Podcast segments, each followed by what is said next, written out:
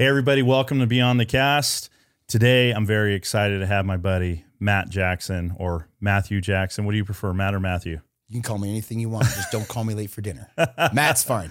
Matt's fine. So, uh, you and I met at the CBA banquet, I think it was two years ago. It was. Uh, um, Jace Bauserman was your keynote speaker. And pretty much, I know a little bit about you. More what I know about you is the CBA connection. So, you were the editor in chief of, you know, the whole CBA, the publication that you guys put out every month. But tell us else what you do. Yeah. So, being the executive editor for the CBA magazine, the Colorado Bow Hunter, was what got me involved in the Colorado Bow Hunters Association. And um, getting involved with them, I, I kind of dug a little bit deeper. It was right during COVID, uh, July of 2020, when I answered the call. Uh, Mike Erie, who was the chairman at the time, you know, was putting out an email saying, "Hey, we're looking for a new editor," and I, I'd been published uh, more than two dozen times in in some pretty big publications in in my field, which is finance, Forbes and Fortune and stuff like that, and done quite a bit of writing for magazines, but um, and wrote my own number one bestseller. And I thought, you know, um, somebody's got to jump in and help. And and it was during COVID. We are all kind of isolated from each other, and so I kind of raised my hand, said, "Yeah, I'd be happy to help," and started looking at the magazine. Was invited to a board meeting, and they were having some internal discussions on how to grow the CBA because COVID, like many organizations, just decimated the volunteer ranks. Like we couldn't get together and talk about things and have that community and camaraderie and and they didn't have anybody there that really knew how to build community through technology. We could still be close and be friends, but we could be around the country. And man, I think since like 2015, I've been working with clients all over the world. And so technology has never been a barrier for me. In fact, I embraced it well before mainstream did because I wanted to have I, uh, location freedom. I wanted to be able to work my businesses anywhere in the world and not have to do face to face meetings. And so, listening to what they were going through and how the CBA was struggling, I started kind of looking at their operations, and um, they were doing everything analog, file cabinet and paper. and people were sending in checks, you know, for their memberships. Right. And, you know, think about it COVID, you know, we can't get together. How do you get people to sign up for a jamboree? How do you get people to come to um, when when all the restrictions were lifted? How do you get them to come to uh, the big game awards? And because they were kind of suffering from losing some volunteers, it was virtually impossible, in my opinion, for somebody to be sitting at a post office box waiting for checks to come in. And so I looked at the the digital footprint that they had, which was pretty small. And so uh, I organized a team of two to three people, and we completely rebuilt the backbone of the CBA to make it a digital uh, organization. And now, really, you could run the entire organization with three or four people. That's awesome. The man. entire organization, from marketing to membership to what we do with the magazine, um, to legislation, legislative affairs, and then all the stuff that we do with the CPW. Uh, we digitized it; it's recorded. And the reason why that's so important, Santino, is I always thought, you know, if I can share my skills and make the world better, that's great.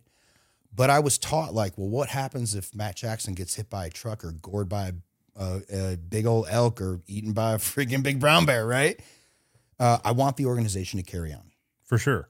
Well, you know, kind of going to that whole intro, I, I've seen the huge facelift that you guys have created. The platform, everything's great. You and I connected that banquet, and because we're very like minded with business, like we walk into places and try to find solutions for gaps. Not no judgment, but that's just the way you're wired. That's the way I'm wired. But kind of rewinding before we you know come back to the CBA and some of that stuff. What's your story? Where were you born? Like let's start there. Let's start from the beginning, man. I, I, I know we could probably spend all day talking about it, but kind of want to know your story and your and your history because you have some incredible fundamental truths. Uh, there's things about your life with the non-drinking and like your faith and just the things that you're involved in. But then it seems like everywhere you've gone and businesses that you've contributed to, attesting even your your book that was a bestseller, you find success. And I think that that starts from a certain point and that but you know so let's just kind of open that up Yeah, uh, it's one of the hardest things for me to talk about. I know, but Honestly, we're going me. to. Putting me in the hot seat. So I was born in the Midwest, um, Lake County, Illinois. It's right on the border of uh, Illinois and Wisconsin, uh, 17 miles north of Chicago. Was a latchkey kid, um, and it was it was a really happy way to grow up, but it was tough. You know, I was pretty isolated by myself a lot. Luckily, I found gymnastics when I was like uh, eighth or ninth grade, maybe seventh grade. My father was a national champion ringman at Iowa State University. And, uh, you know, I just love swinging like a monkey. And I used that as an escape to get me out of the, the uncomfortable positions that I didn't like. And so I was a gym rat, you know, and um, got a Still are. St- still are. It's it's in my soul, man. Like I can't I can't get out of it. But um, I grew up, you know, as a sportsman. My dad was a voc ed teacher. He had the only aviation construction program in the country where they built like four flying airplanes, man. One of them set a world record. And he did it with high school kids who are at risk of dropping out.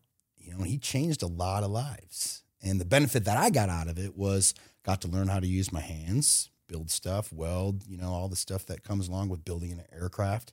My dad's a master mechanic, you know, he's fun to watch him work his magic on that, which uh, which was really cool. And you know, the benefit for me was um, he would take us to Canada every year. My brother and I, we would go fishing.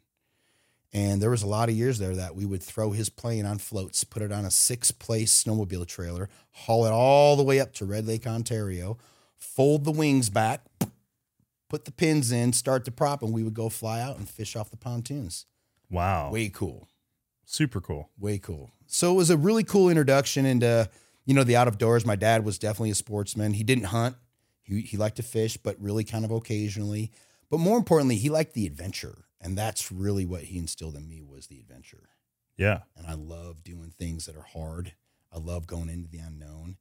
And I love doing things that I've never done before. And so from a young age, you know, I my wife and I were just on vacation and we were talking about me being a kid growing up and I was sharing her some stories and I look back and I'm like, man, I remember like I was 11, 12 years old. My brother was like 13 or 14 and my dad would, hey, you guys got enough food for the day? He'd put us in a 12 foot or 14 foot Lund boat with a five horsepower motor and off we would go for the day in the middle of nowhere in Canada. That's amazing. Yeah, I look back on it now and like there were storms that we survived. We're bailing water out of the boat as we're trying to get back to the camp and you know, huge, you know, we would call them huge as kids, you know, three, four foot waves out on these massive lakes in, in Ontario. And we're just going over them, you know, in this little boat, trying not to capsize. And, you know, we'd make it back, you know, by the skin of our teeth. And I don't know how my dad let us do that stuff. But um, that, you know, really learning how to be an outdoorsman kind of led me to where I'm at today, which is, you know, I'm proud to say I'm a bow hunter. I didn't find hunting until I moved to Colorado in 95. Got it. Yeah. So what brought you to Colorado? So I was a collegiate gymnast, um, competed at a very high level, went back to Chicago, worked downtown in the city for six months and was like, this is not for me. I like four wheeling, I like rappelling, I like skydiving, I like shooting guns and shooting bows and all that stuff and fishing. And Illinois just really didn't have it for me, man. Well, it's funny because you talk about, or I said maybe not funny, ironic, because you talk about being in the country and it was tough, and your outlet was the gym, and then you talk about going to Chicago and like, uh, now you're around people, so you had to find the happy balance. Sounds like Colorado was the place. definitely the place for me. You know, um, I like to be around people that are that are charging. You know, it's motivating for me, and I like freedom. I like to do my own. I like to kind of run my own jam, do my own thing. And you know, when I moved to Northern Colorado in '95, you could drive up the Poudre Canyon and see one other car the entire way. Yep. You know, you could drive to Denver back in '95, and you know, maybe seven o'clock at night, you might see you know a thousand cars. Now, you know how it is now. Oh, it's crazy. So when I moved here in 95, um, I took up rifle hunting in like 96 or 97, was successful with a rifle, had a lot of fun. And uh, true to being a gymnast, here, here's the thing about being a gymnast is that you're never satisfied. It's the most brutal sport out there. I broke over 20 bones competing, training. You know, when people see that sport on TV, they see how smooth it is and how powerful the guys are and how precise the men and women doing it are. But what they don't see is all the falls and broken bones and sprained ankles and all the, the beatings you take in the gym. It is a brutal sport.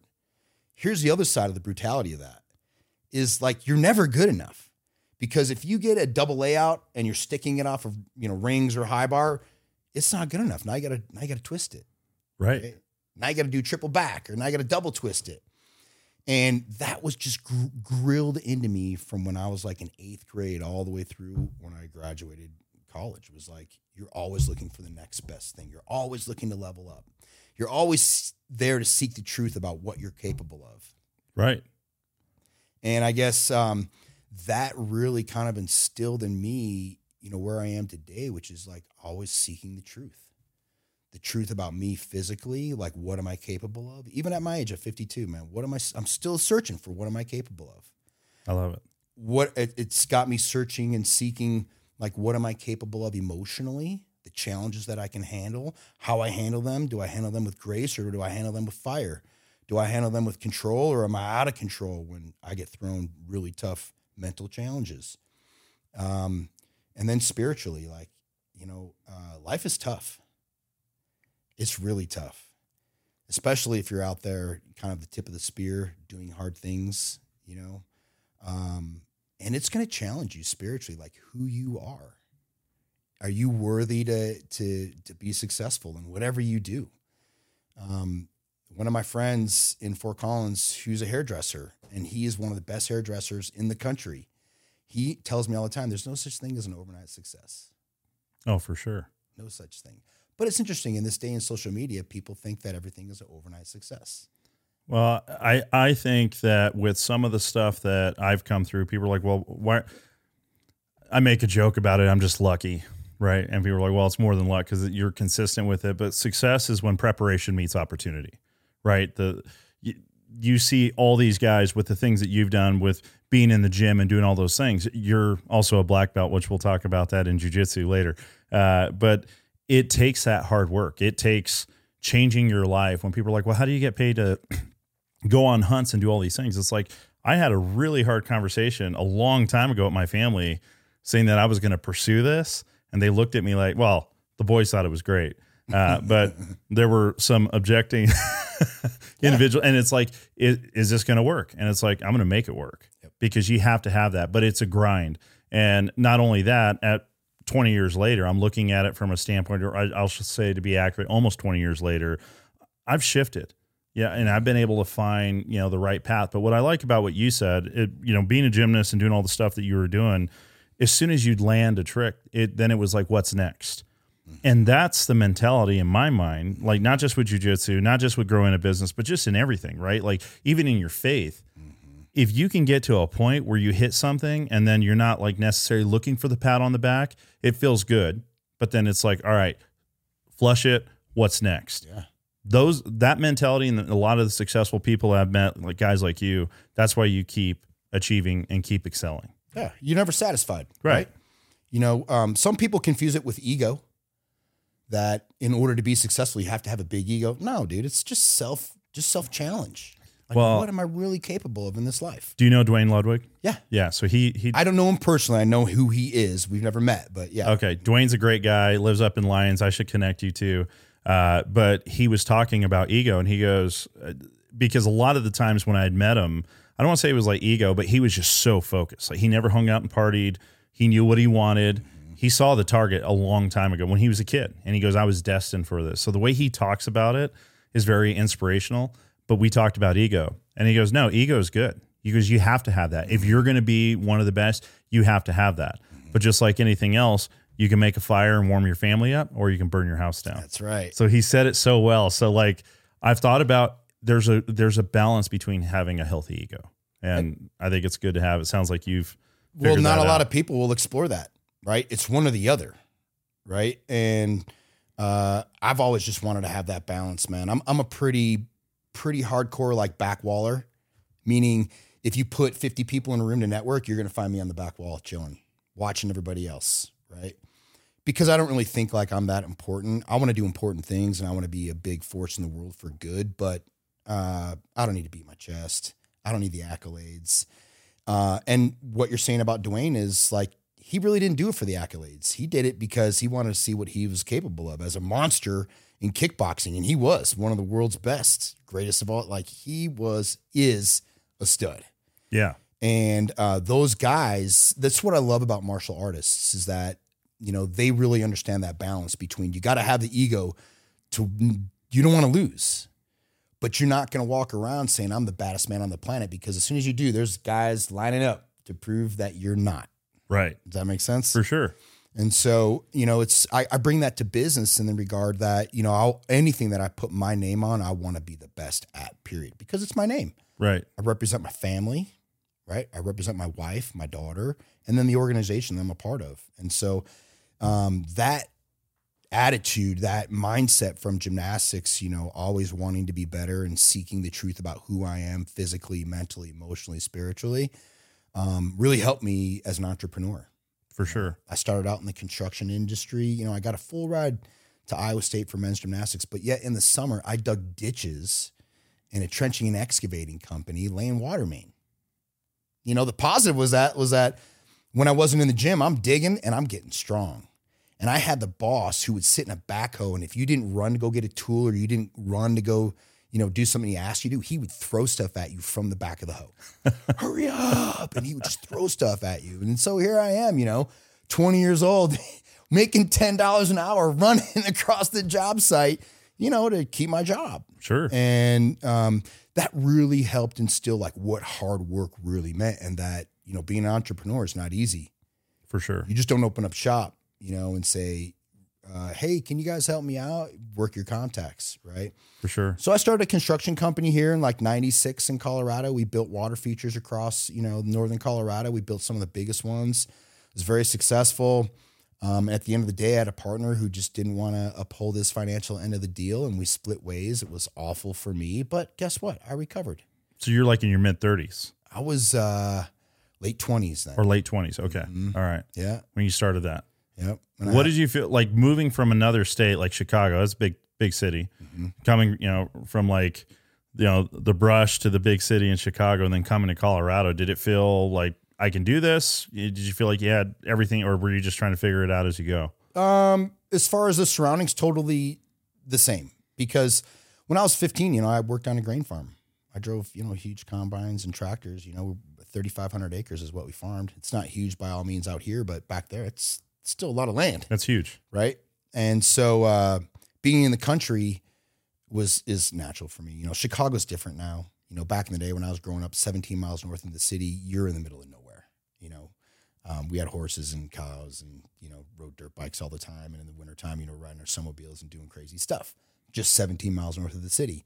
But you could do a cannonball run down on a Friday night and be right in the heart of the city in 25 minutes, right? yeah. So it was cool. I had the best of both worlds, which helps me now. Like, you know, in business, when I meet people, I have a such a a broad experience base. Like I can relate to anybody. It doesn't matter if, you know, you're still making 10 bucks an hour and you're getting started in business or you've made 500 million dollars selling your company. Sure. Like I, I have that ability to relate to those people and um, through my my new business, you know, I should say shouldn't say new, but I've been at it since 20 since 2000, you know. Um, I've always been volunteering when I was uh, working in that construction company, uh, doing my own thing. I volunteered as a youth hockey coach because I grew up playing hockey, but I was better at gymnastics. I was kind of a, an undersized defenseman in hockey. And I had people, even though I played young Americans in Chicago, they were like, You're too small to be a defenseman in college, man. You'll never make it.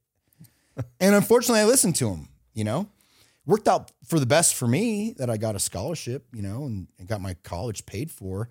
But I went back to something that I loved uh, when I got here. And for seven years, I was a volunteer youth hockey coach for Northern Colorado Youth Hockey. And then parlay that into coaching the Colorado State University uh, D2 club team there. We had a lot of success, went to nationals both years, had a lot of fun.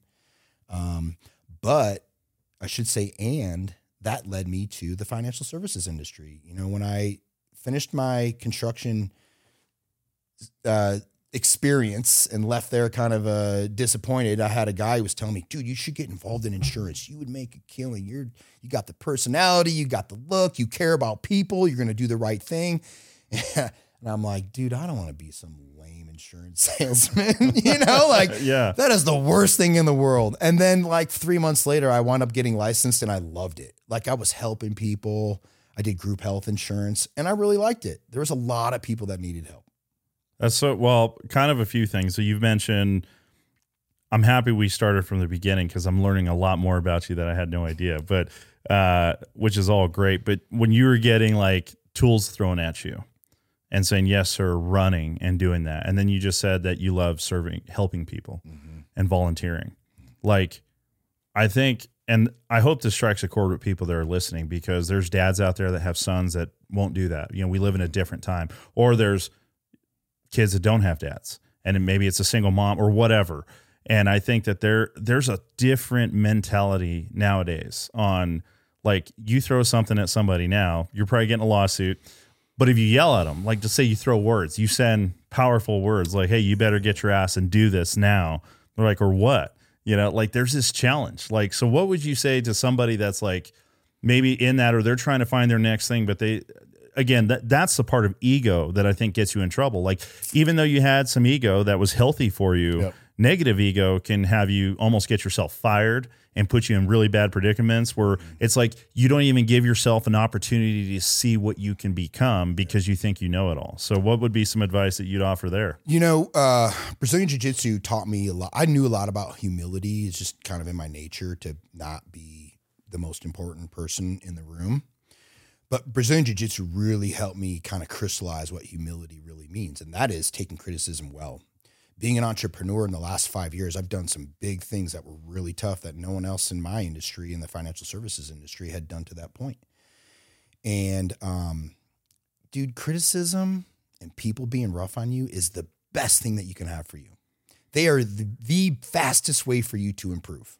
but before jujitsu, you had you had this. You grew up ranching. So, where, like, where did that where did that become? Like, I, what I'm trying to find is like, when were those seeds planted? Ob- Obviously, just growing up as a kid, but as you went through your adolescence, and I I see it with my own sons. They, I feel like we've done a great job raising them, but as soon as they hit that teenager mark, it's just in our DNA to you know. I remember, you know, the little shit that I was, and it's like there's a part of where young men or you know adults want to be on their own, which is a good thing. But if it's not channeled the right way Yeah, man. with some wisdom, you know, like they immediately can fall off the rails and kind of get this attitude, well, fuck you kind of mentality. And it's me against the world. Yep. And you found a way. I'm sure there were moments you felt that, but you learned how to bite your tongue or maybe you didn't. Maybe you just did what what you needed to do. But at the same time, there were there's been moments through church and stuff where I had to bite my tongue. Yep. But I'm happy I did. Yeah. Because I was able to learn something. So This is huge, man. Uh, and I know exactly what, what the answer is. Um, and it's really kind of the premise of my book, which was which the name of it. it is called The Retirement Dream Maker Master the Art of Retirement Abundance. Only a third of it is about money. The other two thirds is how to live your life in retirement with a sense of purpose and fulfillment. Because what led up to me writing that book was the year that my mother passed away uh, from cancer. I, I took off a lot of time to go back to the Midwest and be with her. And during that year, I also settled six of my clients' estates because they had passed away. And being a person who's always open and listening and checking what the room is, the temperature of the room is, uh, there was one common thread that I found through all those people that had passed away, including my own mother. And that was none of them had lived the life that they truly wanted to live. That's rough, dude. it's a hard pill to swallow. Yeah, man. My my mother graduate uh, uh, passed away with hundreds of thousands of dollars in her bank account. Never got to use it. Mm. Never got to use it.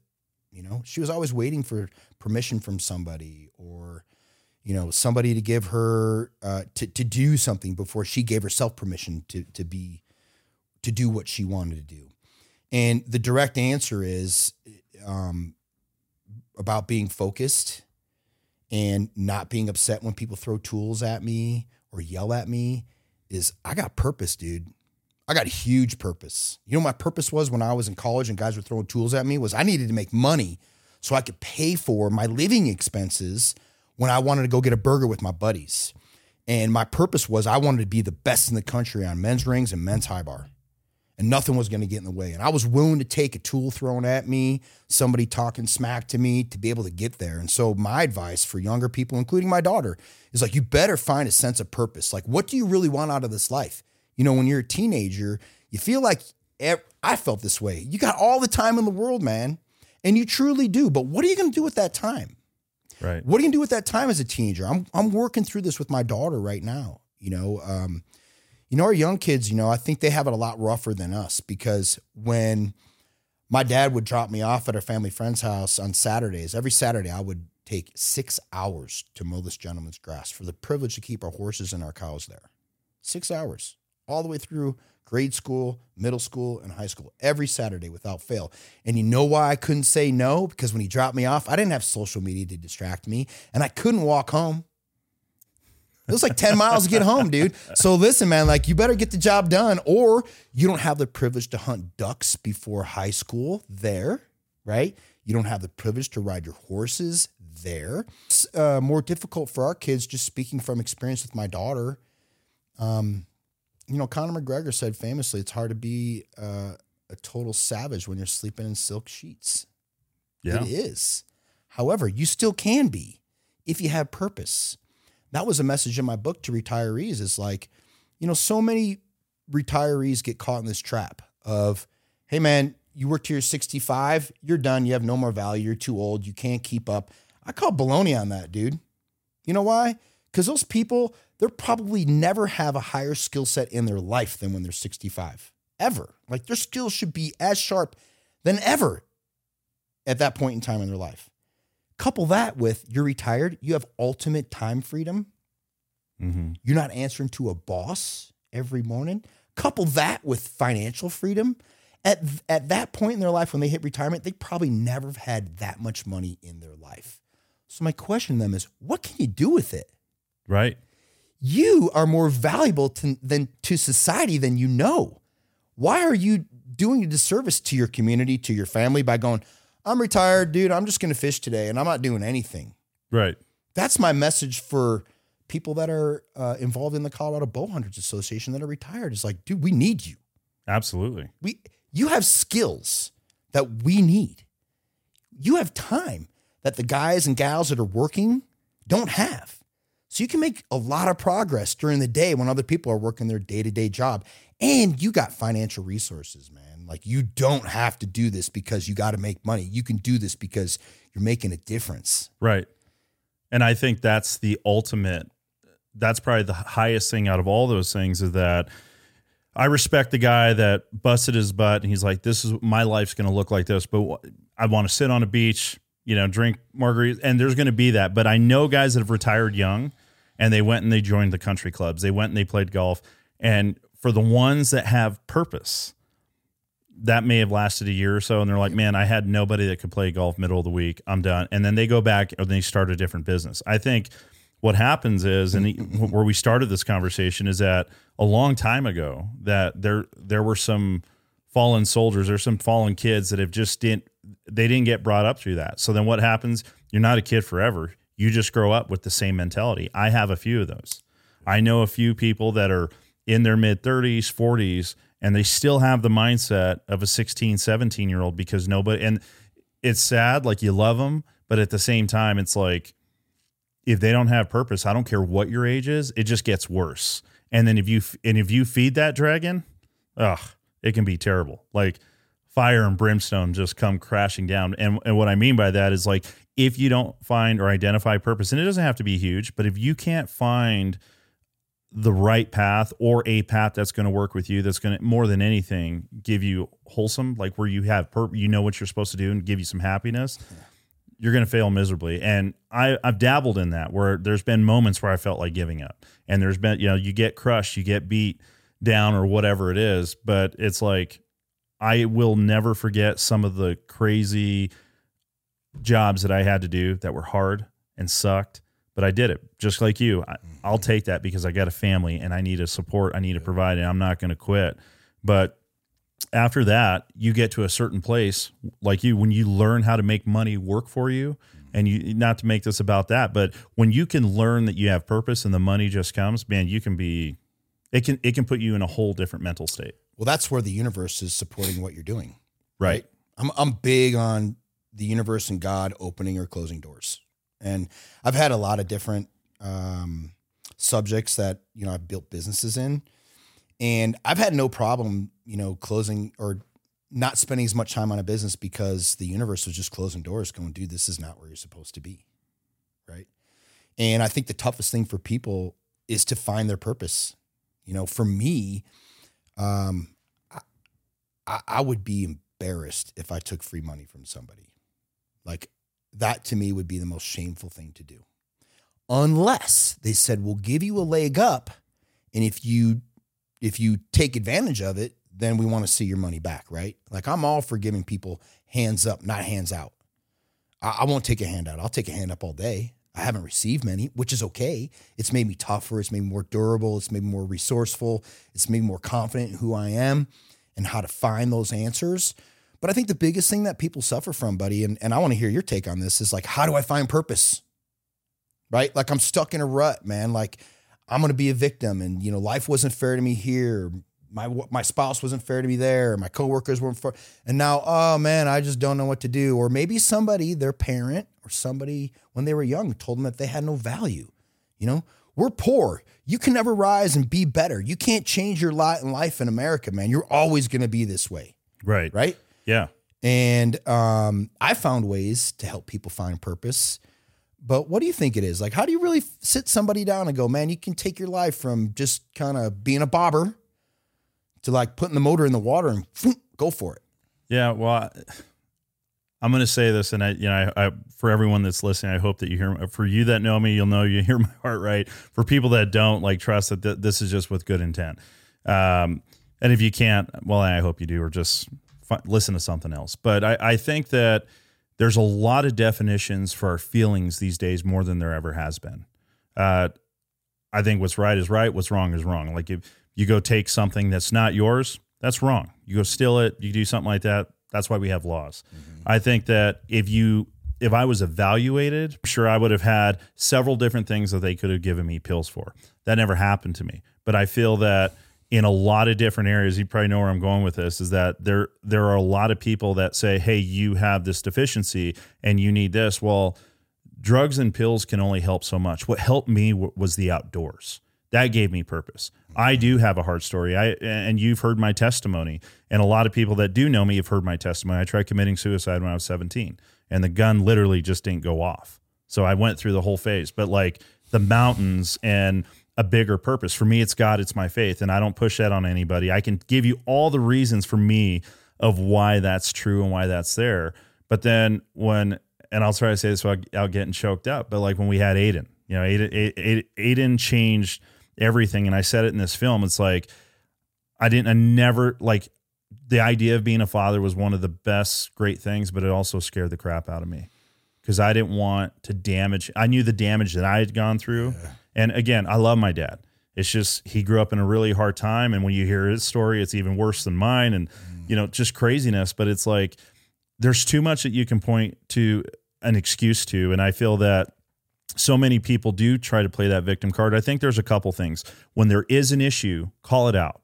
Find a container with the right people. You don't need to blast it all over the world. And um, if it's a story that helps people, great. Like when I told my testimony for the first time, I felt so embarrassed. I felt like a coward.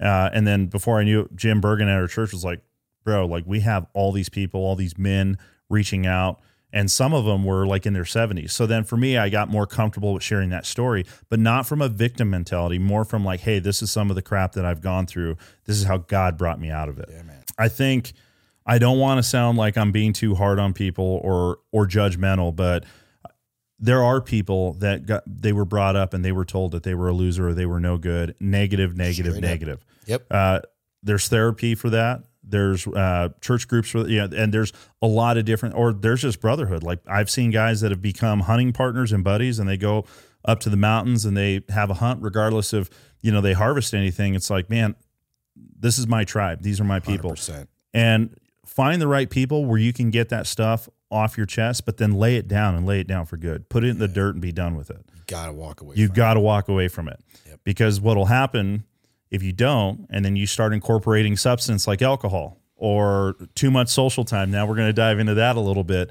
You can ruin yourself. It, it'll define you Well, and then it ruins you. for sure. And there's been, I've had, a, I don't feel like I've gotten a lot of grace in that. Like I've had a lot of people in my life that because they know I go to church, they'll ask me for, you know, advice or, hey, will you pray for our, we're going through a tough time. Sure. But I went through a season where I had some things and alcohol was bringing some of that up and I became real angry and uh, not level headed. And because I felt like I was part of a community, again, being careful who you put yourself around, immediately the wolves came out within my own community. Oh, yeah. And again, not playing the victim card, I'm just stating a fact. This Yep. is just what happened. So it brought me through a place where there was some damage along the way, uh, hurt feelings, relationships cut off. But man, like it's like when you're clear headed, all that, and you zoom out, you you can refocus and look at things and say, you know what? How can I move forward? I can't keep looking back. There's some unfortunate things that you know, relationships that I wish were still there, but all I can do is I can lay it out, and I and I've done this with people. I've gone and said, "Hey, listen, I'm sorry. I I can own this, but regardless if they accept that or not, that's not on me. You got to lay your stuff down." Yeah, you, you know, um, I guess recovery or full circle doesn't always happen, but what you can do is only control you. One of my good friends, you know, Willi Schmidt with Pure Hunting, he's always said, "All you can do, Santino, is control what you do. You can't control anyone else." That's right. and that's some of the best advice I've ever gotten. So to end my rant, I think it's like I think it's something that's very powerful that you have to learn how to lay your stuff down and then move forward. It's the only way out. As I said, it'll just define you, you know, and, and I'm actually coming through that myself. Uh, I had the last five years for me had just been a crucible, man. Like I'm just a hot piece of gold in a big ass crucible, just getting fired and just getting beat. And man, there's been times in the last five years I thought about like I couldn't take it anymore. I didn't want to be on this planet anymore. Mm. And you know, how do you get through that? Uh, all the things that you just said were true, you know. And one of the things that that I did was really just kind of hone in on what my purpose is, you know. And I and I started with like, what's the most raw thing that I want? The most raw thing, and that was to be a conservationist. Like I want to make sure that all the things that I enjoy are around for my daughter and my buddies' daughters and sons, so they can enjoy it the way that I've enjoyed it. Because the outdoors have been my therapy. Period. Like days that I have hard days in the summer in Fort Collins, where I'm dealing with really tough challenges in work, strategy, and stuff like that. You know what I do? I go up the Poudre Canyon, I take off my shoes, and I put my feet in the river Why? because I take it in, man. I feel the essence of God. I feel the essence of the universe, whoever your God is, right? But I feel that that energy and that vibration and that grounding to help me take a deep breath and go, dude, this is gonna pass, man. Like I'm gonna get through this. Like it's just a small challenge today, right? But when I leave here, what really matters is all this. Like I want to make sure all this is preserved so everybody can enjoy it the way that I do. You know, leave no trace, put your fire out, all that kind of stuff. And being in the snake pit of investing, like it's the complete opposite of outdoors, you know? Um, and I'm and I'm trying to find a way to like, you know, cultivate more of a client base that loves to do the things that I do, but really like um finding my purpose to um get up with a purpose every day is just that conservation thing. And then how do I get involved? And so for people that are listening that are kind of like out there floating around going you know I know I love to hunt. I know I love to fish um, but I don't really you know get up every day and like I'm more like regretting that I got to go to work or I'm more like putting up with the suffrage of work so I can get to what my true passion is like have the courage to sit down with a notepad and be quiet get your dogs out of the room, get your spouse out of the room, get your kids out of the room. And it might take you an hour or two to really kind of decompress. Take that notepad down and write down what's most important to you as a person. I think from having this discussion with lots of folks, there's a lot of people out there that don't have the courage to sit down and really reflect on who they are, what they want out of life, and and what's bothering them. Right? Like I don't know anybody that I could talk to and say, dude, is there anything that's bothering you in your life? And they go, no, dude, it's perfect. Right. I got nothing. It's all good. And so, if you're the type of person like me who kind of tends to self isolate, which I do, not good. It's not a good thing to self isolate. How do guys like me handle that stuff? And that's really to have like courageous criticism of yourself. Because if you don't, then you can't sit in front of the mirror and go, how do I get out of it? Right? You're at a dead end job or you're at a job that you don't like or you're in a career you don't like. How do you get out of it? Right? It might take you a year, it might take you two years, but if you don't have hope, you're going to just go into the sea of depression. You're going to get caught into a sea that you can't get out of. And that leads to drugs and alcohol, leads to people being emotionally unstable or out For of sure. control, right? And that was one of the biggest reasons I quit drinking alcohol. Man, if I look back on it now and I not started alcohol, that was a part of my familial culture since I was a kid, man. Like they all drank wine. Those crazy Italians, you know, they drank wine and drank beer all the time. You know, I would have a beer at 16 after I got done mowing the grass. Like that to me now is like confusing. And the whole reason I quit drinking alcohol was because I had an experience in 2020, right during COVID. I was on vacation with my wife and my daughter, and we've been having a good time on vacation. And uh, we were drinking a lot during the day, and all of a sudden, we are getting alerts like, you better get out of Mexico because President Trump might close the borders, right? Or you might get stuck where your flight lands. And so I'm calling like some of my buddies that were in the military, and they're and they're like, "You better get out of there. You better get out of there now. Like this is unknown. We don't know if you get stuck there forever. All we know is like you don't want to get stuck in a third world country with your kids and your wife, not knowing what's going to happen. And so, you know, I'm telling my wife like, I'm buying this one way ticket. We're getting out of here today. And she's like, No, I'm cool. Like it's going to be fine. And we're drinking, and I lost my temper, and I said some things to my wife in a tone that I should never have and we're in our room. Thank God our daughter was, you know, we sent her down to the pool to go get some stuff from us and we're having an adult conversation. Well, guess what? Thank God the person next to us heard me shouting at my wife. I've never yelled at my wife. Shouting at my wife, called security. And security came to the door, knocks on the door, and I open the door. And the first thing I thought was, I'm gonna kill you and I'm gonna kill that dude behind you. And that's not me, dude. Mm. And I'm capable. Yep. very. And when I had that thought, thank God he came into my brain and was like, dude, that's not you, man. Say you're sorry. And I was like, I'm sorry. Everything's cool. The turn of the, Miss Miss Jackson, are you all right? And she's like, I'm fine. We're just having a disagreement. Thank God that happened. But I came back from that experience going, you know what? I almost lost my wife because she was hot. When we got home, she's like, I, I can't put up with you if you're going to be like this. Right. Yeah. Not that I'm consistently like that, but the one time that I was like that, she's like, "That's not what I married. If you're gonna be like that, I'm I'm leaving. I'm gonna get a divorce." And I was like, "Holy cow, what am I doing? I'm choosing alcohol over the love of my life. I'm choosing alcohol over losing my reputation." Imagine if I was drinking and somebody in some public setting, you know, wanted to challenge me and I had too much to drink, bad stuff's gonna happen. Oh, it does all the time. Not to me anymore, dude. I came home. I'd been wanting to quit alcohol for like four or five years and just didn't have the purpose, Right. didn't have the why. And I looked at my wife and I was like, dang, man, like the one person I don't want to disappoint in the world, my wife. And I totally let her down by talking some nasty shit to her. What an incredible story, Matt, that you could share. I appreciate the transparency. Uh, I think the the lesson to be learned with that is like, don't ever feel like it's too late to be vulnerable. 100%, man. I think that's the most powerful thing that we can tap into. I mean, you, you nailed it. Vulnerability is something that we really have to embrace and accept, accept. because without being vulnerable, like th- there's no path to self improvement because you have no ability to self analyze where you're at. And you have to be vulnerable in order to do that.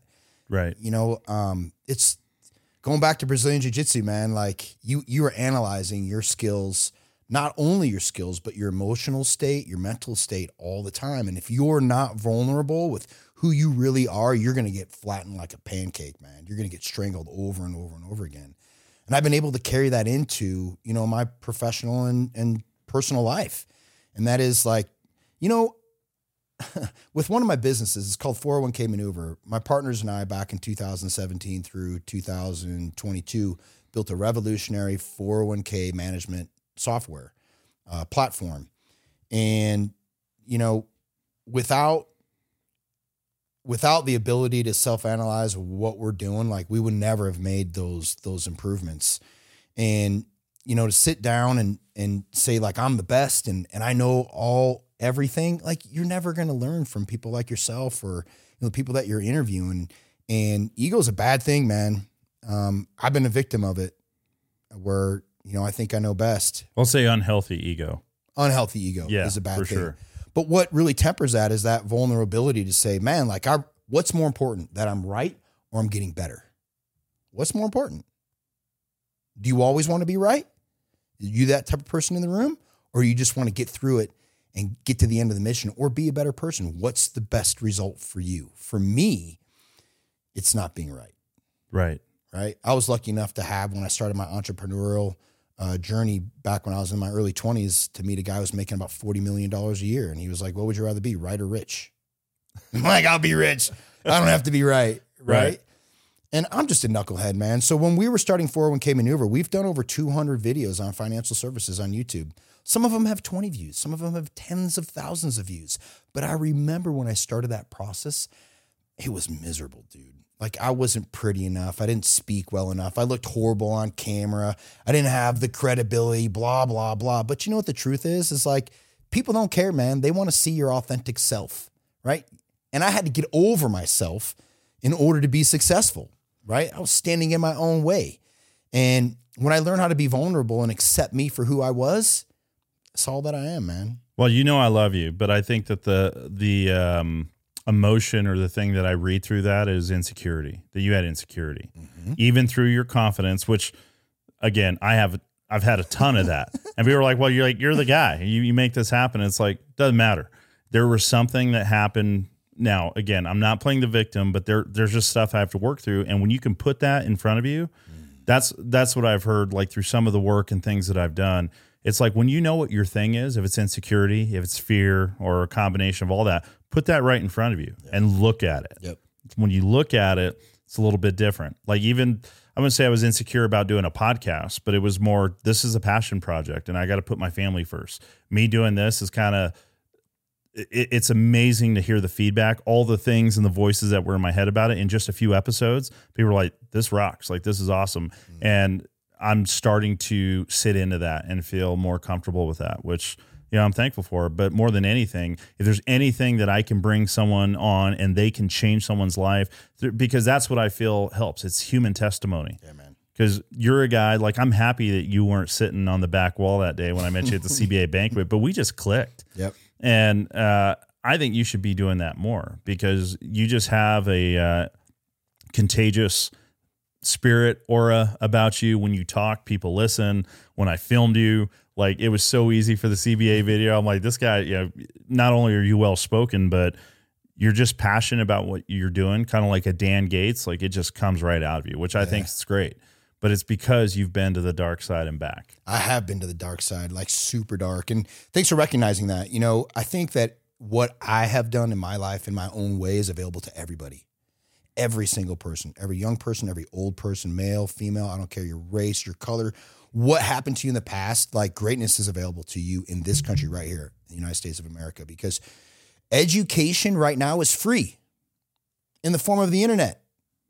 Dude, I'm always on the internet reading, leveling up, getting better, researching things that I want to be competent on, finding new thought processes, like always doing that stuff, man. But being ignorant is really expensive.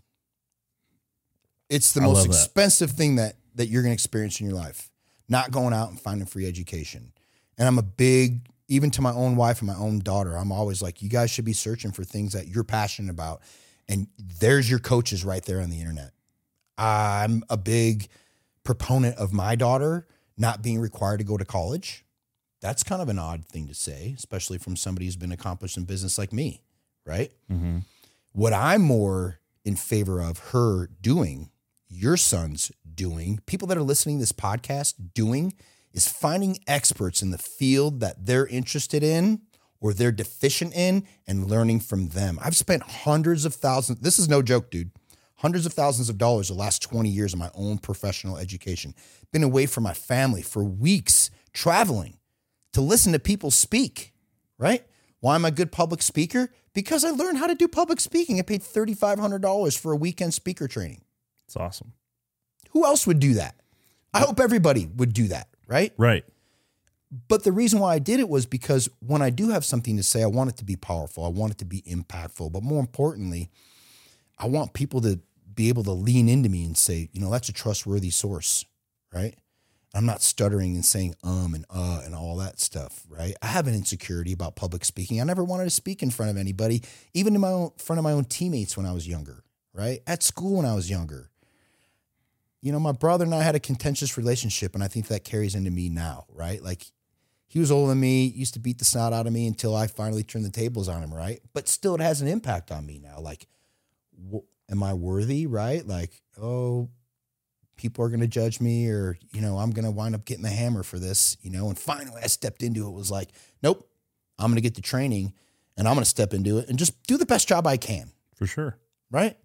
And, and really be passionate uh, for anything that I do. And, and I hope that anybody that's listening to this podcast, is really um, sensitive to the tone inflection that I have when I talk about things that I'm passionate about.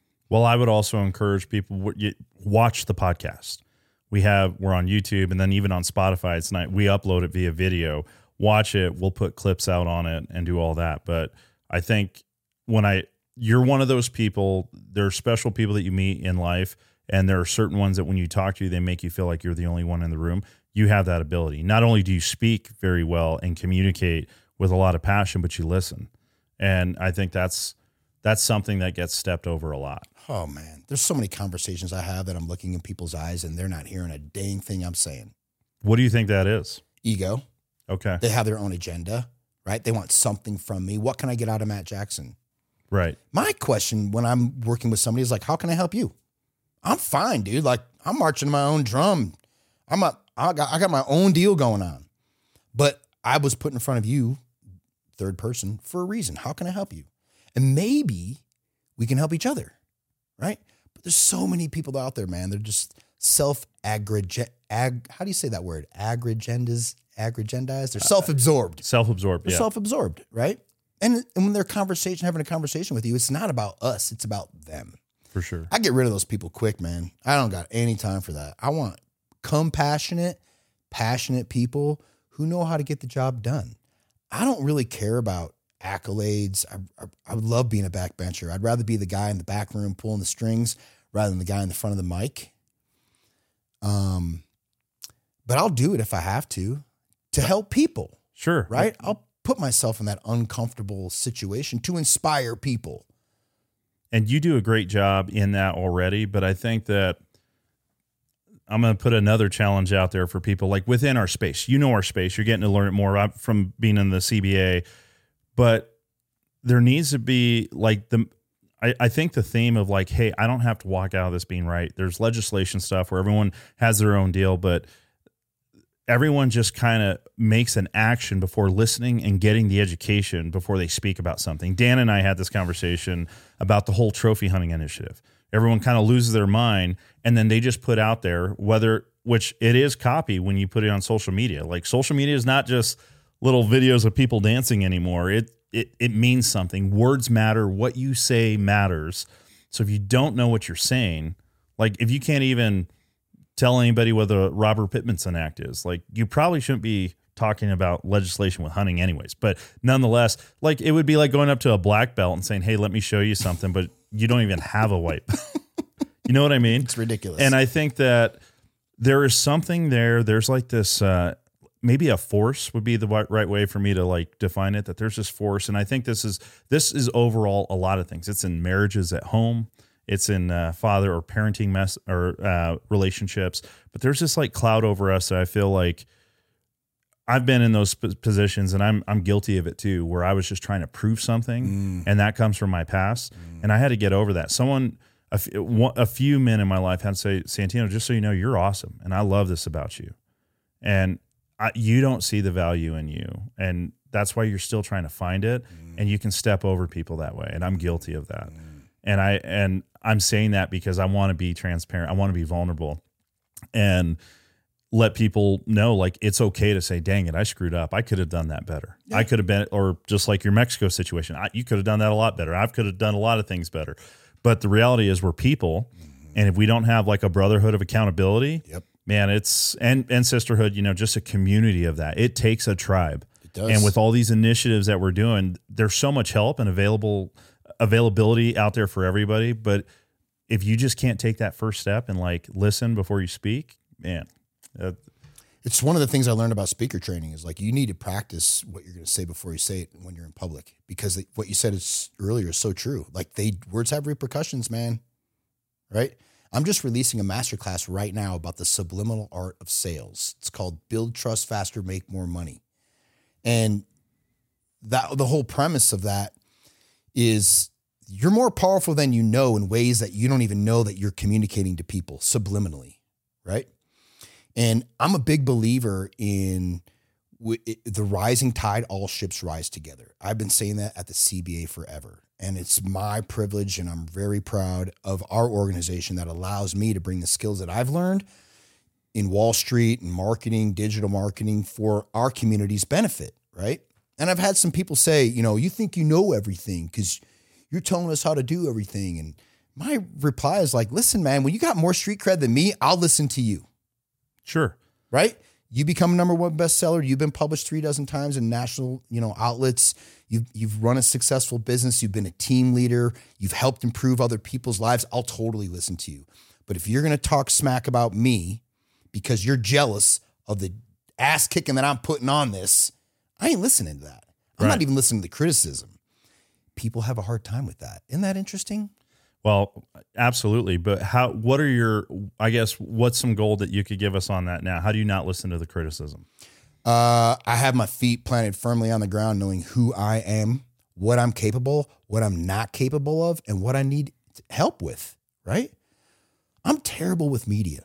Like I'm terrible with graphics. So I'm going to call somebody and ask them for help. One of the things that I said with all the humility in the world when I started with the CBA, people are going to laugh at this when they when they hear this. I'm a horrible bow hunter, but I love bow hunting. I'm sure your sons have more kills with their archery tackle than I do. Why did I get involved in the CBA? Because I'm a conservationist, man. That's why. You never will see me writing an article about my bow hunting accolades. You know why? Because I'm a bad bow hunter.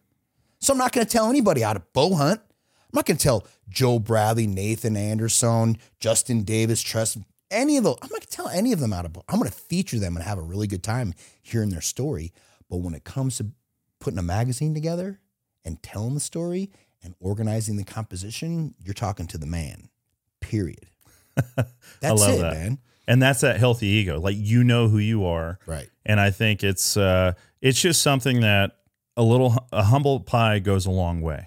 And I think that we're living in a time now because there is so much information and words do matter. Like even within our own community, like there's stuff that we've put out with some of these reels with the trophy hunting initiative, and people are arguing over, well, why should this person get the credit? Like we're like, it is a letdown because we are missing it.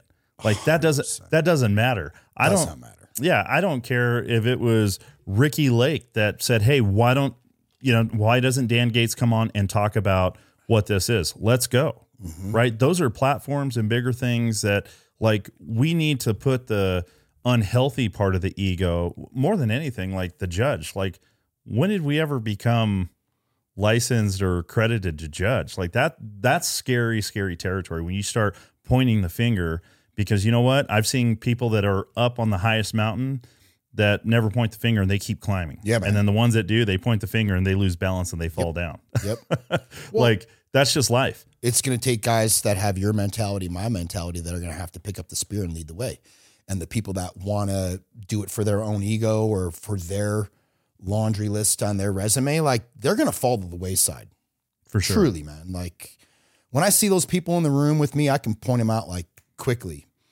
And when it comes my turn to speak, I'll be patient for my turn to speak, but I'm going to put those guys in their place. Not because I'm going to talk smack to them, but just because I'm going to say, wait a minute why aren't we on, why aren't we all sharing the glory here? This right. ain't about you, right? And I'll share all my knowledge with everybody if the, if it's going to rise the tide. Yeah, and we have to again there there's leaders that go first, right? And we're surrounded by a few of those people that are doing it and you, you have to get behind and support mm-hmm. because if not it affects everybody. Mm-hmm. So even the guy that does fall down, the, I think the frustrating thing is it's like, man, you're already up here and you're pointing the finger and, and, and going to fall down. We're going to have to pick you back up because we we don't have the luxury of numbers. We we don't have enough people doing it, or at the time we don't have enough people that care. I was talking with Dan. He goes, "You know how many hunts I've been on in the last couple of years? Like maybe five or six, because he quit hunting to focus on this." Well, Me too. yep, and Seriously. and that creates conviction or for people to know what that is i just feel bad because it's like what can i do to give back and help out and i think there's a lot of people that kind of get stuck there They do. And they don't want to get caught in the trap that Dan Gates is in or I'm in, which is, hey man, like I have a sense of commitment that I'm gonna follow through on this. And so if I have to cut my hut short, that's just the way it is. And I think there's a lot of people that pause and go, Man, I really want to volunteer, but I don't want to get caught in that sea of energy where now I have to shorten what I'm really passionate about. And what I would say to those people that are listening that are on that fence, um, follow the side of the fence, and, and even if you can volunteer one to two hours a week, a week, that'd be awesome. One to two hours a month, that's awesome. And it's as simple as this: go to your local archery shop on a Saturday morning, man, and watch kids shoot and help them, right? And ask the bow shop owner or whoever you're buying your sporting goods for, hey man, any opportunity I can give a talk on leave no trace, right? Or how to put out a forest fire or how to do some tracking you know, I look back at the CBA and the past magazines, and a lot there was a lot of community involvement by a lot of our legacy board members, which was total community involvement. Actually talking to people, eyeball to eyeball, pulling a string with them, loading a bolt with them, right? Cleaning a gun with them. Do you see that much anymore? Not a lot It's available to us. We just have to have someone pick that up and actually do it. I think it's, you know, in the day and age of social media, it's easy for somebody to pull out their cell phone and go, let me show you how to do this. But guess what? It never replaces the face to face contact. One of the best privileges I get being the executive editor of the CBA magazine is I get to hang around the best bow hunters in the world. I have the best bow hunters in the world calling me from time to time. If I wasn't the editor of the magazine, do you think any of those people would ever call me? probably not Never. and I don't blame them, right? I don't blame them at all. But here's a cool thing about volunteering. You want to level up your game on something you're passionate about? Volunteer where you find those people and then you get personal contact with them, right? You think Nathan Anderson, who was one of three men to complete the North American Super Slam with traditional archery gear, is ever going to get on social media? No. But you can go to a CBA banquet or a Pope and Young banquet and find him there, and, and you'll talk. You'll talk with him as much as you want to talk, right? yeah That's why you want to volunteer. There is a benefit. There is a positive side of volunteering. It doesn't have to consume you, right right? And you walk away with a sense of like, wow, man, I like I, gratitude for sure right? I made a difference. I'm making a difference. And it's very little. Here's one interesting thing that I learned about the opposition, if that's the best way that I can put it. When the first legislation was introduced two years ago to ban mountain lion, bobcat, and lynx hunting, I got a phone call and somebody sent me the press release that Defenders of Wildlife put out. And they were just crazy, Santino. They were like, oh my God, we're gonna lose. How is this gonna happen? This is this is the end of the world. We'll never beat these people. And then I picked up the press release and I read it and I was like, dude, this is exactly how I would write this if I was your opposition. And this is how easy it is to overcome. right Facts, get rid of the emotion, facts, add our own emotion, add some kids in there, we win. Guess what? We did very easily, right? The disparity of like, man, I'm a I'm a big tough bow hunter who won't stand up for what they believe in because they're worried about the opposition. Here's what I learned about the opposition. It's like two or three crazy cat ladies out of Boulder who are trying to tell you that you can't hunt. Really? If you saw that person on the street, would you be intimidated? not at all No, but guess what? Not seeing them on the street, people are intimidated. That's ridiculous. Like if we got a group of 100 bow hunters or 100 sports people together, those two or three people, they go away or in two or three encounters. That's the crazy thing that people that are listening to this don't understand, bud.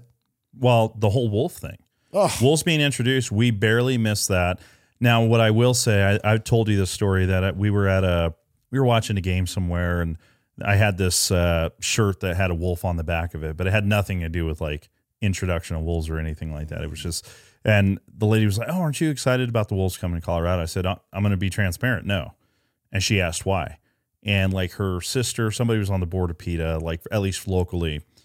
And by the time I finished my explanation of conservation, the model, she was almost in tears and she poked me in the chest, which I don't like, but she's a little old lady. And I, I as she said, where were you in this message before I voted? And it, it created this realization that because we get caught up, and this isn't just the hunting space, there's a lot of spaces, you know, for for stuff like this. We get like, were you vaccinated? Were you not? Like we we argue about things that like in 10 years or even arguably if five years don't matter.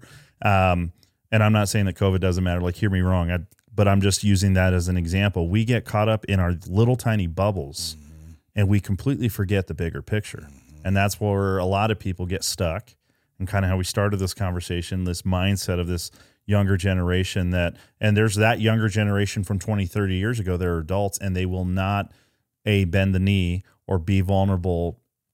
And what they're missing out on, it does affect us, not as much as it affects them. And that to me is like super sad. You know, it's crazy. People ask me like, "Hey, Matt, how is it that you have this long laundry list of stuff on your resume that you've accomplished and done? Like, did you have a serious intention to do it?" And I'm like, "No, dude. I just had a purpose of being the best that I can be. I wanted to see how far I could take it." And I looked at back at it at 52.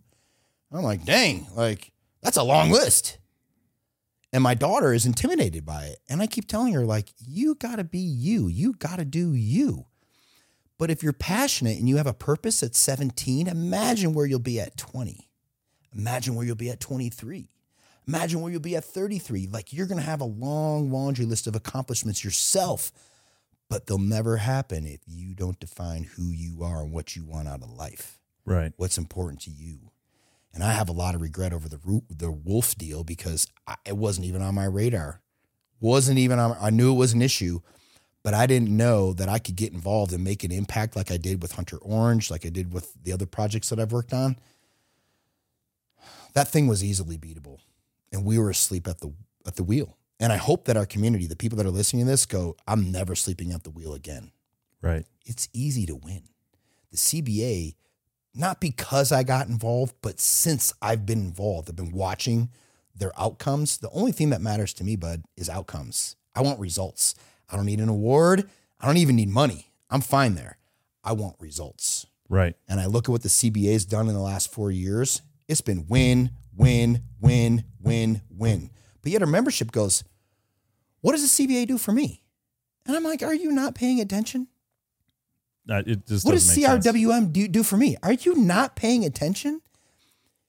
Like Dan said, if people would just spend even a quarter of a time researching politics which is easy. Comparative to what they do spending planning their hunts, we would not be here.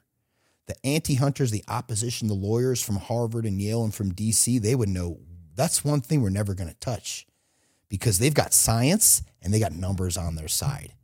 All we need is more numbers. We've got the science. The North American model's done all the hard work. Our biologists, our CPW officers, our staff at the CPW has done all the work.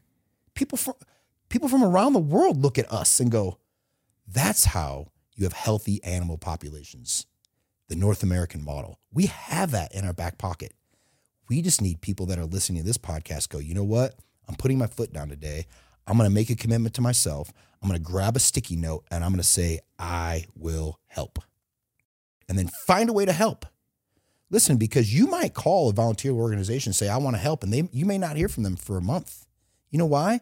because they're all volunteers, man, and they're like doing all they can in their jobs that they can, uh, they can do to make their impact, and they may not get back to you for a week or a month. Don't let that discourage you, right? Even if you raise your hand twice, I want to help, and somebody doesn't offer a viable way, find a way, find the people, for sure, right? It's I did. If I can do it, you can do it. Dan can do it.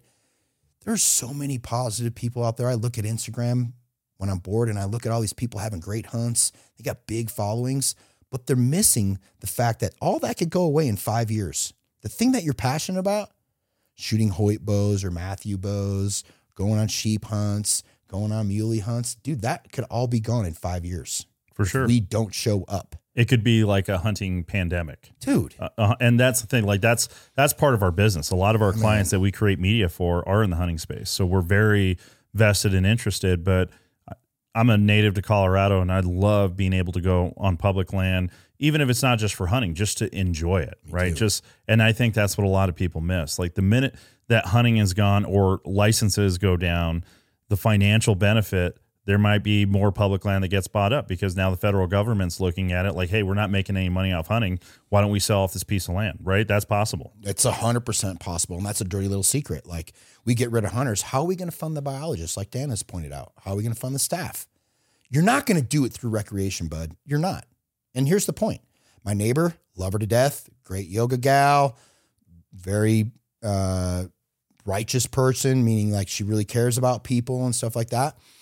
We had a discussion about what hunting means to Colorado and the revenue that it brings to our CPW, and she was like, "I had no idea. I thought you guys just killed stuff."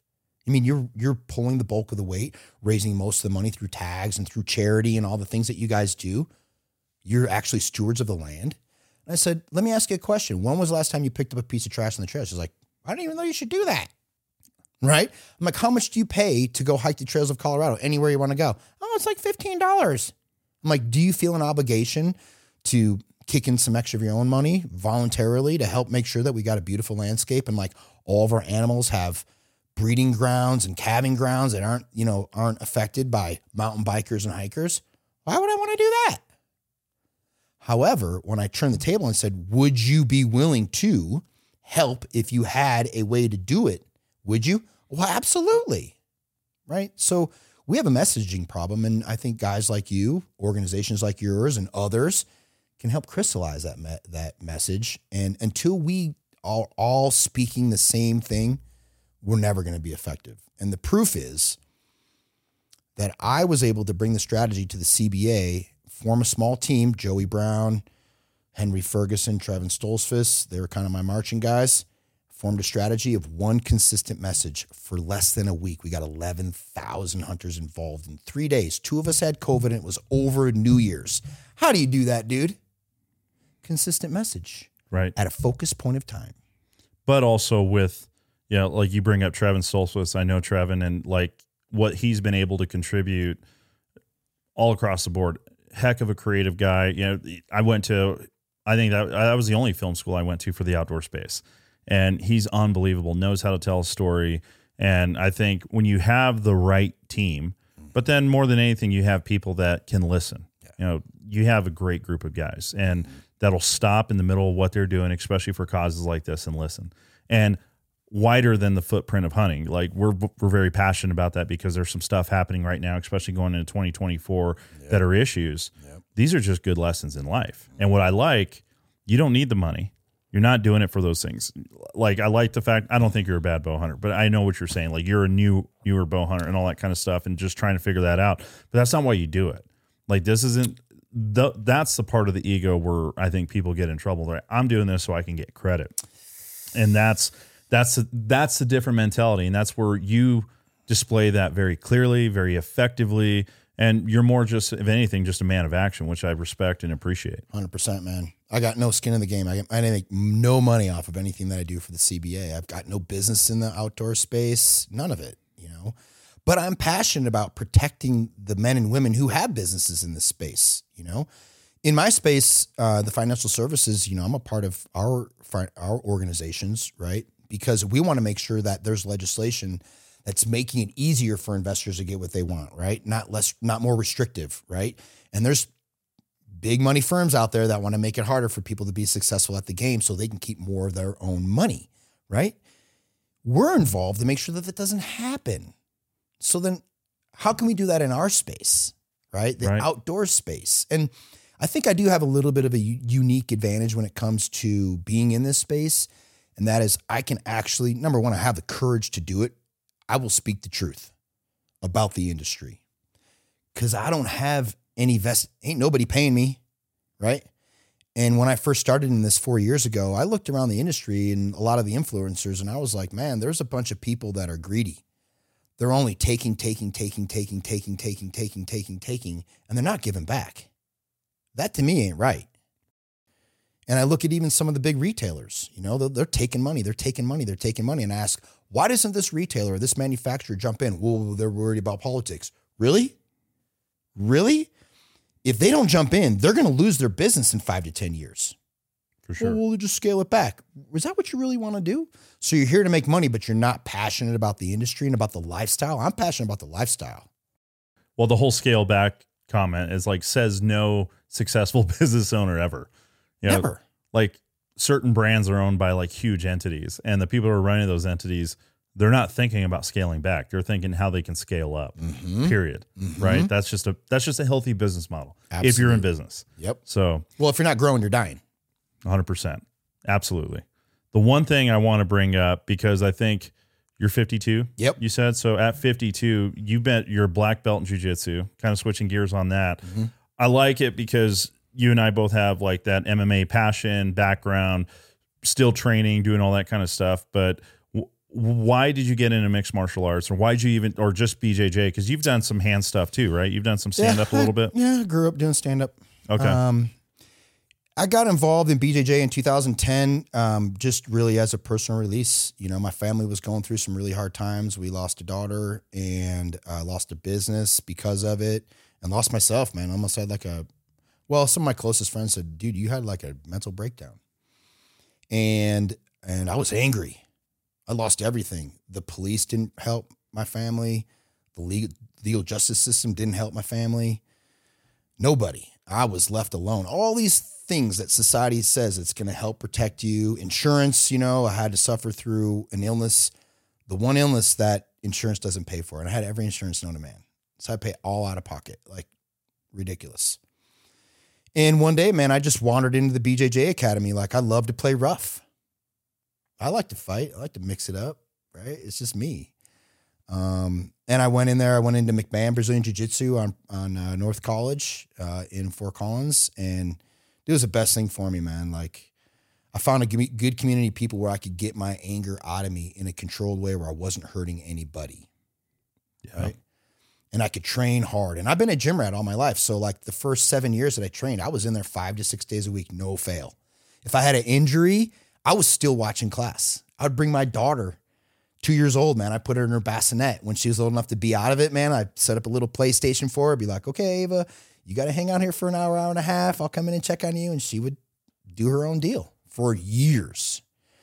And uh, man, like, I, I think everybody should test themselves. I think every man and woman out there on the planet should know what they're capable of and what they're not capable of.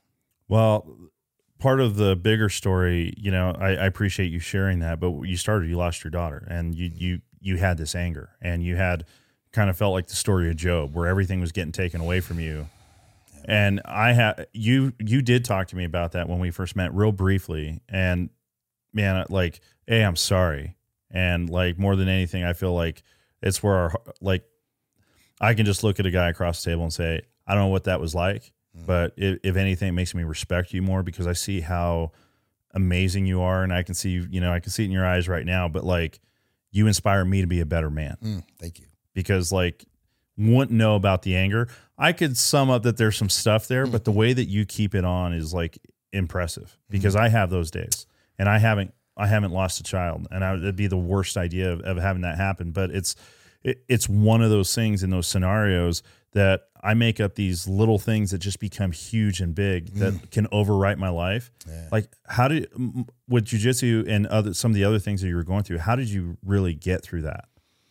Because I know the I know the outlet was there. The physical outlet of putting yourself to exhaustion is absolutely there. Yeah. But mentally, Yeah. spiritually, how did you get through that? Um, I have an incredible partner, man. We just celebrated our 20th wedding anniversary. And excuse me, it's tough. Because I'm a lover, man. Like, I love people. I love helping people. I love people. The best feeling I get is when I watch people be successful. Because I've been successful. I know how good that makes me feel. So I love watching people be successful. And I, you know, my wife and I were reflecting on this on vacation the last two weeks, and uh, I just said, you know, um, there's no such thing as two perfect people. There's two people that refuse to give up on each other. That's powerful. My wife has never let go of my hand. And then the times that she was feeling like she was drowning, I was never letting go of her hand.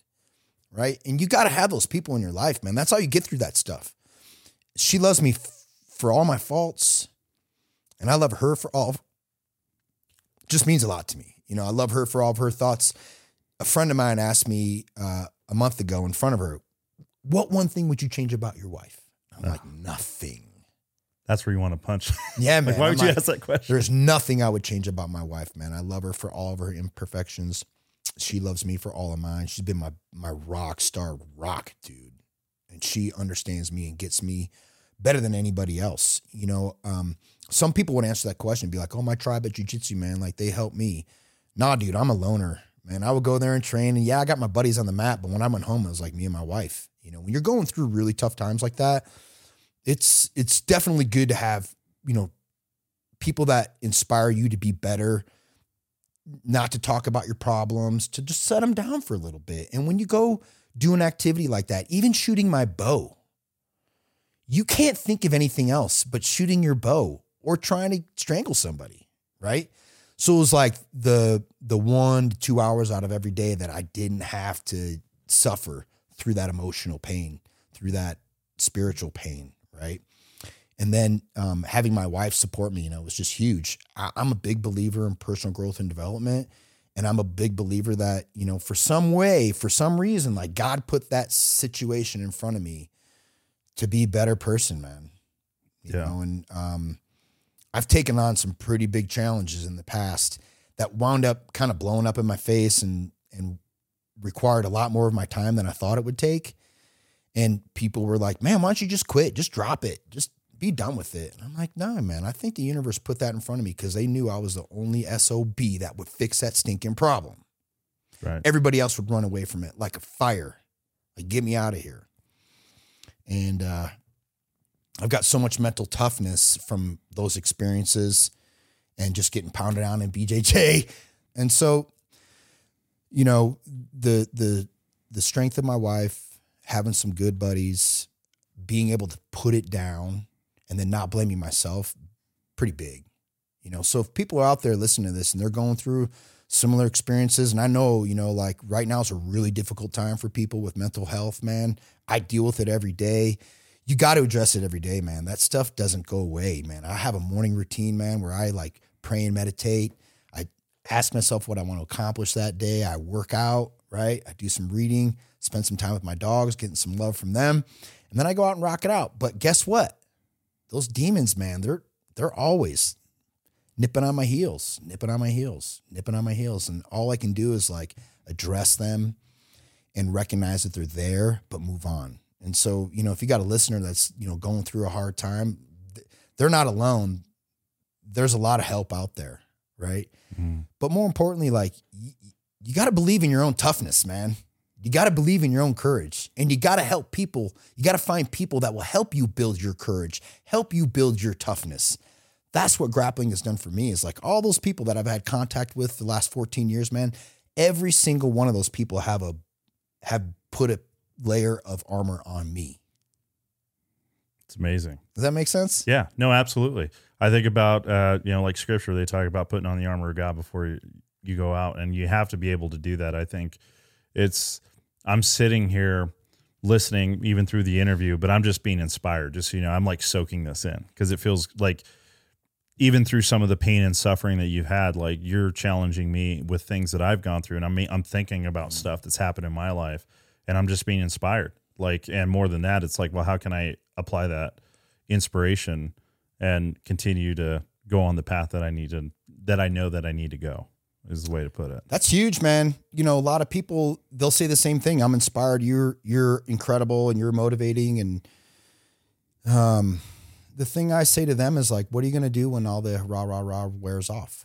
Right when you're left in your own thoughts. Right. That's my challenge to you. Is like, are you going to sit down and write the things that you want to improve upon, and then like work at it for the next 30 days, the next 45 days, the next 60 days, and celebrate your successes? Got to celebrate your successes, man. Yep. Otherwise, it's just you're just a, a mule harnessed to a yoke pulling that sucker, right? You got to take the yoke off and celebrate. For sure. Absolutely. And so, you know, I challenge everybody that's listening to this. I challenge you. I challenge me every day. Like, what's the action I'm taking today to change my reality? Right? Right. I'm always changing my reality. It's crazy how I can shape my own reality when I put my mind to it. Mm-hmm. And I hope everybody that's listening to this, if wherever they're at, man. Like they're inspired to change their reality for the positive, right? Here's something that I could have done very easily when I was going through, and I'm just coming out of a really tough time, man. We had like 15 years of really tough times, other people's health problems, business problems. Me and my wife always been pretty cool, man. Um, I lost my train of thought here now. I got so much going through my. Well, you said that you, you just came out of another rough time. Yeah, but before that, um, action, you know, changing your reality is um I could have been stuck and been a victim through all that stuff, right? But I was like, man, I'm not this is not me. I'm a lover, man. Feeling angry all the time, I'm going to change that. So what did I do? I took action. I went and found Brazilian Jiu-Jitsu, right? I was not a good public speaker. I was not a good copywriter. I was not a good author. So what did I do? I changed my reality and I found the people that could teach me how to be better at that. And I hope that, you know, through this podcast, because it's an inspirational podcast, you got inspirational people on it. I hope, you know, that I can live up to that and people actually take action. My biggest problem with people that go to events by these big motivational speakers, and I'm not going to name them, but you know who they are. They, they speak in, in stadiums, is they're like, rah, rah, rah, let's go storm the castle. And everybody leaves all pumped up. But then they hit the desk on Monday morning, they got no action plan. Right. What's the value in that? It, To- yeah. to me, there's not a whole lot of value because remember what I said earlier I'm results driven. Purpose. Nothing matters to me than purpose and results. You can't have results without a purpose, right? So if you're this ty- type of person that's listening to rah, rah, rah podcasts, but you're not doing the hard work on personal growth and development to find the tools that you need to use every single day that you can take action on, help your your local community with, what value is that? Yeah, it, it it basically it's just greatness that can fall on deaf ears, and that's that's probably one of the hardest things I think with in, in starting this. Everybody does have a story, and it's just being able to tell it, and I think that's where that's the way we're designed. We're not designed to isolate, even though we do. Mm-hmm. We're not designed to hate one another, yet we do. Mm-hmm. You know, we're we're not designed for a lot of things, and if we would just give up the the lies that were told to us in the past and you let that go, man, what a world, right? going back to courage, letting that stuff go, right? Self analyzation, right? Being humble to be vulnerable. All the stuff that you just said. For sure. Got to have it, man. Yeah. Well, kind of to circle back and uh, close this up, I wanted to see like for 2024, what do you got cooking? You know, are there some or are there some things that you know that you want to you know point to? Obviously, we we got an election year going on, and we've talked about some of the hunting stuff with the trophy initiative. So we're gonna, I know that's all gonna be in the forefront. But Yep. what do you have coming up for 24? It's going to be an awesome year, man. Um, I'm going to go on a rampage in 2024. All I'm right. super stoked, man. Like 2023 was kind of a year of healing for me and getting some cool projects done, but um, I'm going to work more heavily with the CBA Foundation, try to raise some more money for our community. That's going to take a lot of my time. I'm going to. I've made Dan Gates a verbal promise, and when I make a promise, you don't have to make me sign a contract. It's done. That I'm going to get more involved with CRWM because the work he's doing is absolutely incredible. Uh, I'm going to try to help you know up that game wherever I can. And then uh, there's a couple businesses uh, that I'm starting in 2024 that I'm really excited about. One is this master class that I'm doing for people that are in the relationship building business. Uh, we're launching that here in probably a couple weeks. Probably when this podcast it it'll it'll be out and going. Uh, and then um, my wife and I started an apparel brand called Hunter Pride, and uh, I'm really excited about that because um, I wouldn't say like the opposition has their flags because I've got friends of every single walk of life that you can have. And so I don't want to say the opposition, but I would say other groups out there have their own flags, but we don't. And so my wife and I are putting the finished touches on a brand called Hunter Pride, and we hope to unite all the hunters um, so they can wear what they're proud about around the country and not uh, be slighted and let people know like they're proud to be a hunter because there's other people walking around with their pride flag. Why don't we have ours? For sure. So when is when's Hunter Pride launching? January 1. January 1. Okay. This podcast will be out probably, I think it's, you're going to be the second week of uh, January. So it'll be the new year. So everybody, happy new year. But I love the momentum that you're going into this year with. Uh, and man, it's just awesome. And we're definitely going to have you back because we'll, we'll be, you know, we could talk all day. but where can people find you? So, like, I want to, so it's hunterpride.com for your clothing apparel brand. Yep. Mhm. And then for the coaching, what is that? Uh, that's going to be Subliminal Art of Sale, Selling. Uh, and it's just sas.com. I'll give you a link that you can give for folks. Yeah, we'll put it up. We just need like a mattjackson.com link. We'll show all the things that you're doing. But Well, um, I I do have a speaker coach, and I'm going to be doing more public speaking speaking in 2024, and uh, that website will be mjspeaks.com. oh, perfect. Mm-hmm. That that's easy to remember. We'll put all that up. And then for social media, how do people find you on the gram or Facebook? Uh, Retirement Dream Maker on the gram, and same thing on Facebook. Perfect. Yep. Well, thanks for coming on, brother. It's been a pleasure and uh, really excited. And thanks just for yeah, just being you. I appreciate it. Likewise, dude. I mean, we need more people just like you. So thanks for having me on. All right, brother. Cheers.